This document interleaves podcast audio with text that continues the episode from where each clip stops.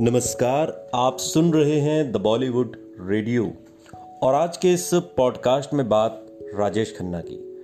जब भी राजेश खन्ना के स्टार्डम का ज़िक्र होता है तो हमेशा लिखा जाता है कि 1972 के अंत तक उनका सुपर स्टार्डम खत्म हो गया था। ये बात पूरी तरह से गलत है। दरअसल सुपरस्टार बनने के बाद पहली बार उनकी कुछ फ़िल्में फ्लॉप हुई थी। लेकिन ये बात इतनी बड़ी नहीं थी जितनी उस दौर की जो मीडिया थी उसने बना दी। फ़िल्म मीडिया और इंडस्ट्री के लोग शायद उनके एक तरीके से गिरने का इंतज़ार कर रहे थे उनके ग्राफ के। लोगों ने राजेश खन्ना की आलोचना की, उन पर अलग अलग तरीके से निशाने लगाए और उनके पतन का इंतज़ार किया, क्योंकि राजेश खन्ना की करिश्माई, कामयाबी ने इन सब लोगों की तुलना में उन्हें बहुत ऊँचे मुकाम पर पहुँचा दिया था। जो फ़िल्में फ्लॉप हुई थी उन्होंने अच्छी कमाई की थी और अपना पूरा खर्च वसूल किया था। हाँ उनकी ब्लॉकबस्टर्स की तुलना में ये काफ़ी कम चली थी। जे ओम प्रकाश ने एक बार कहा था कि बस कुछ फ़िल्में नहीं चली, इसका मतलब ये नहीं था कि वो फ़िल्म इंडस्ट्री से आउट हो गया था। सच तो यह है कि उसने इसी दौर में बड़े बजट की कई फ़िल्में साइन की थी। फ़िल्म बिज़नेस से जुड़े हम लोग जानते हैं कि यहाँ हर शुक्रवार किस्मतें बदलती हैं। हमें पता था कि बस कुछ ही समय की बात है और राजेश खन्ना फिर ज़बरदस्त वापसी करेगा। ये बातें ओम प्रकाश ने कही थी। राजेश खन्ना ने खुद एक बार कबूल किया था कि अपनी सफलता के चरम पर उन्होंने परिप्रेक्ष्य को खो दिया था। उन्होंने माना कि वो अपने स्टाइल और एक्टिंग को दोहरा रहे थे।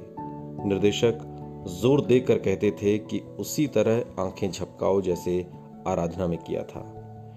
इन अदाओं का ज़्यादा इस्तेमाल ही बाद में मेरे खिलाफ हो गया। ये बात बात के दिनों में राजेश खन्ना ने कही। फैंस कुछ नया चाहते थे और जो उन्हें राजेश खन्ना की अगली फ़िल्म राजा रानी में भी नहीं मिला। राजेश खन्ना की फ़िल्म राजा रानी बुरी तरह से फ्लॉप हो गई। करियर में जो कुछ घट रहा था, राजेश खन्ना की निजी ज़िंदगी में खुशियाँ लौट आई थी। मई 1973 में जब पूरी फ़िल्म इंडस्ट्री में राजेश और डिम्पल की शादी का जश्न मनाया जा रहा था, लगभग उन्हीं दिनों एक और खास घटना हुई। रोमांटिक हिंदी फ़िल्मों के बीच एक मारधाड़ वाली एक्शन फ़िल्म रिलीज़ हुई, जो बदले की कहानी पर आधारित थी। फ़िल्म का नाम था जंजीर। और हीरो थे फ़िल्म आनंद में राजेश खन्ना के सह नायक रहे अमिताभ बच्चन। इस फ़िल्म को लिखा था राजेश खन्ना की खास रही स्क्रिप्ट राइटर्स की जोड़ी सलीम जावेद ने। फ़िल्म ने कामयाबी के झंडे गाड़ दिए और इसी के साथ हिंदी सिनेमा को एक नया नायक मिला, एक एंग्री यंग मैन। ये किरदार राजेश खन्ना की तरह नौजवानों को खूबसूरत रोमांस की सपनीली दुनिया में नहीं ले जाता, बल्कि उससे ऊपर हुए, अपने ऊपर हुए जुल्मों के खिलाफ खड़े होकर अपनी आवाज़ को बुलंद करता है।